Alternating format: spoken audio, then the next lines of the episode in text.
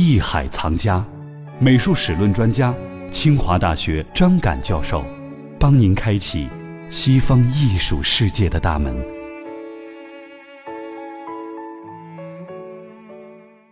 比如说，我们印象非常深刻的母狼雕像，这应该是罗马的一个象征哈。对，实际上那个是伊特鲁里亚人的作品，并不是罗马人的作品。那底下那俩小孩呢，是文艺复兴时候后加上去的，所以那个母狼最早是伊特鲁利亚人的作品。但是呢，后来这个罗马人在强调自己的祖先的时候，罗姆斯、罗姆斯的时候呢，他借用了这样一个形象。所以呢，他这个作品本身呢，实际上是伊特鲁利亚人的作品。啊，这是一个组合作品。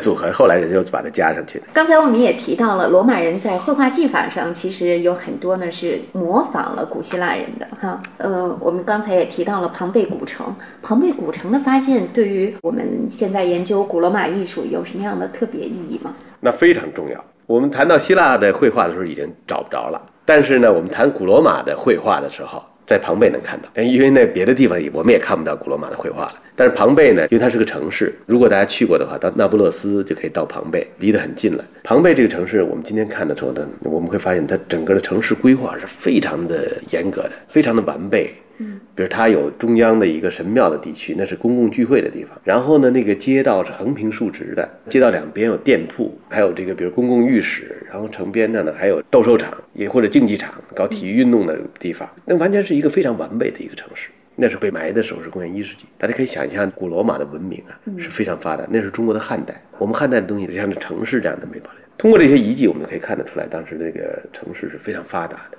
当然，这个富人和穷人之间那种差异也很明显。富人拥有豪宅，普通人可能就住得很简陋。但是在这个富人家的墙壁上面，这些壁画保留下来。所以说呢，维苏威火山爆发，这肯定是一件人类上的惨剧。但反过头来呢，它也的确为我们保留下来了一座古罗马的城市，让我们能够看到当时古罗马文明的辉煌。墙上的壁画呢，一般分为四个时期，我们称为四个风格：第一风格、第二风格、第三风格、第四风格，就这么叫的。第一风格呢，有时候也叫石匠风格，因为这个风格呢，它主要是模仿那个家里可能是为了装饰，不能真的贴大理石，太贵了，用画的方式画的像石材的效果，所以有人称之为石匠风格，表现的墙面的装饰。第二风格呢，就开始有一些给你感觉好像墙上开了一个洞，透过墙这个洞可以看到庭院里面的景色。然后这个里面呢，我们可以看得出来，就是罗马人对于透视法的这种运用啊，他已经掌握了，他知道这个透视的效果非常的真实，真的感觉是墙上开了一个窟窿。到第三风格呢，整个的建筑的构件呢变得很纤细、很细长，然后中间插了一个小的图片，像明信片那么大小的。到第四个风格呢，就是一个混杂的风格。那当时第五风格没出现，为什么就给埋了？后来我们就见不着了。也许有第五风格，因为我们知道罗马帝国还延续了一段时间。那那个时候的风格我们就完全看不见。所以，这个庞贝对于我们了解古罗马文化、古罗马艺术是非常重要的。庞贝城是亚平宁半岛西南角坎佩尼亚地区一座历史悠久的古城，西北离罗马约二百四十公里，位于意大利南部那不勒斯附近，维苏威火山西南脚下十公里处。西距风光绮丽的那不勒斯湾约二十公里，是一座背山面海的避暑胜地，始建于公元前六世纪。公元七十九年毁于维苏威火山大爆发，但由于被火山灰掩埋，街道房屋保存比较完整。从一七四八年起，考古发掘持续至今，为了解古罗马社会生活和文化艺术提供了重要资料。罗马时期的绘画主要包括镶嵌画和壁画。庞贝城被发掘出来，其中保留了大量壁画。根据这些壁画，罗马壁画被划分为庞贝第一、二、三、四风格。第一风格为镶嵌风格，即在墙上用灰泥塑好建筑细部，做出凹槽，分割墙面，涂上颜色，造成彩色石板镶嵌的幻觉效果。第二风格为建筑风格，即在墙面上用色彩画出建筑细部，用透视法造成室内空间比实际上要宽敞得多的幻觉效果，并在墙面中央安排场面较大的情节性绘画。第三风格是埃及风格，强调平面感，描绘精致，在墙面用彩色绘制小巧玲珑的静物和小幅神话场面。具有典雅的装饰感。第四风格是庞贝的巴洛克风格，与17世纪欧洲流行的巴洛克风格相近似，在墙上描绘一层层非常逼真的景物，又繁琐又富丽，具有空间感和动感，色彩很华丽。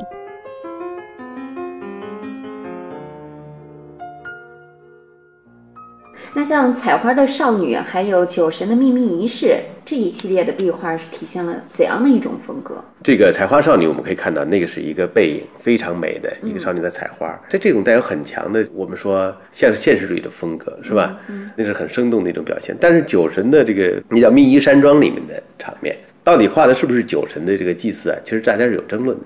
嗯，对他这个场面到底表现了什么样的内容，大家不是特别清楚啊，有各种各样的说法。所以叫它秘仪山庄，就神秘仪式的这么一个山庄。他们好像在举行一个神秘仪式。这个画面的风格呢，属于第二风格。刚才包括那个采花少女，应该也属于第二风格的这种。像我们可以看密仪山庄的那个壁画呢，它给你感觉就是好像在墙上有一个小窄窄的一个台子。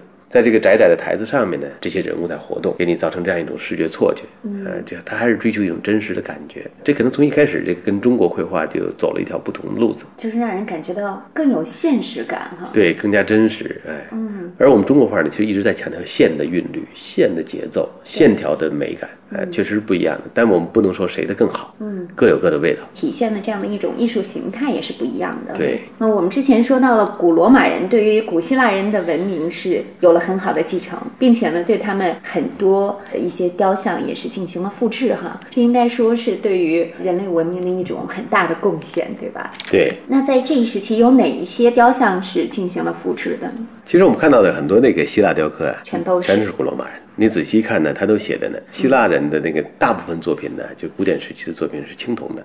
嗯，所以我们现在看到大理石的这个呢，大部分都是呃罗马人复制。那我们说到了他复制古希腊人的这雕像艺术，一方面应该是继承了古希腊人他们的原先的这种艺术特点哈。那在这个过程当中，他们有没有体现出自己的一些艺术特点，自己的一些创造呢？有，就像我们刚才讲到的，就是他在叙述性雕塑上面呢，还是有着自己的创造的。嗯，比如说非常著名的图拉真济公柱，在图拉真这个纪念柱上面，就是记载的就是罗马的帝王这个图拉真他的。一些军工这样的一些这个活动，济公柱上面呢，实际上是一个连续的画面，浮雕的形式，嗯，雕刻在一个济公柱上。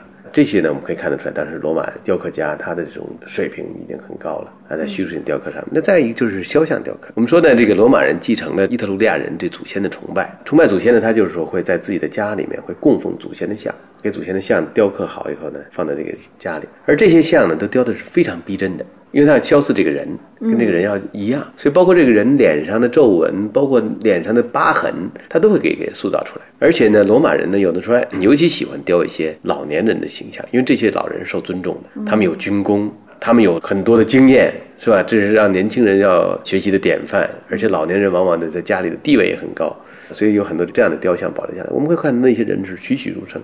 非常的生动，所以在这一方面呢，这是罗马人在希腊人的这个艺术上呢，又往前走了一步，就是更写实，更写实，更写实。就比如说奥古斯都像啊，还有执政官布鲁图斯，这些都是他们艺术风格的一些表现嘛？对，当然这里面也包含了，你比如说在从这个奥古斯都像这里面呢，嗯，其实它就包含了对明显能看到对古希腊雕刻的一种模仿。你有没有注意到，就这个很像合毛者？嗯，对不对？对对对，很像合毛者那个雕像，只不过他穿上铠甲了，脸变了，他变成了奥古斯都的一个形象。所以呢，就是说整体的这整体的你包括人这个姿态，嗯，身体的重量落在一条腿上，另外一条腿是稍息的，是吧？稍微休在这休息的，啊，这样一个形象，其实它延续了古希腊的这样的一些雕塑的传统。所以这个其实就是希腊文化的一种延续，但是呢，它表现的是个帝王。罗马人征服希腊以后，希腊雕刻艺术对罗马产生了不可忽视的影响。在临摹了很多希腊雕塑之后，罗马艺术家开始概括、生动地表现对象，开始学会美化人物。罗马肖像的美化与希腊不同的是，他们是在突出个性基础上的美化。这种个性化美化的例子最突出的是奥古斯都像。现藏于梵蒂冈美术馆的奥古斯都像高达二点零四米，人物造型有力，气宇轩昂。雕塑家把矮小跛脚、体弱多病的奥古斯都表现成高大健美的统帅，他宽宽的肩膀和强健的躯干里蕴藏着一种果敢精神。他左手拿权杖，右手高高举起，正在向士兵发号施令，显示出崇高的威望。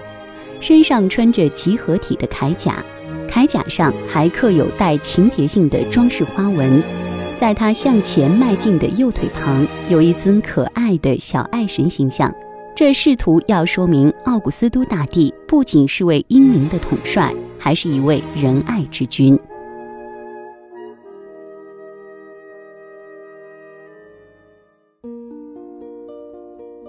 公元前五百一十年，罗马建立起了共和制。在共和制的早期，罗马还只是个台伯河下游的城邦国家。随着共和制的完善和国家的稳定，罗马很快统一了意大利的整个亚平宁半岛。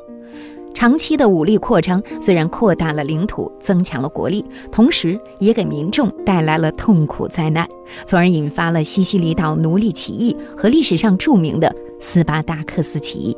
共和制罗马出现衰败迹象之日，也是它的鼎盛之时。到公元前一世纪的前三头同盟时期，罗马超过了亚历山大国王的马其顿王国，而驰骋欧亚非的领地。后来又经历了后三头同盟，建立了罗马帝国。随着帝制的建立，国力的增强，罗马经历了一百年左右的鼎盛发展时期，文化在此时也得到了很大的发展。在罗马帝国早期，肖像雕塑进一步得到了发展，作品种类繁多，风格各异。有一件弗拉维王朝时期创作的女士胸像，非常精美。到底是怎样的一件雕塑作品呢？它反映了此时什么样的艺术风格呢？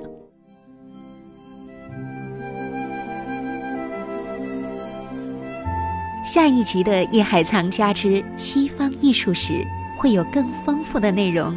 等你哦。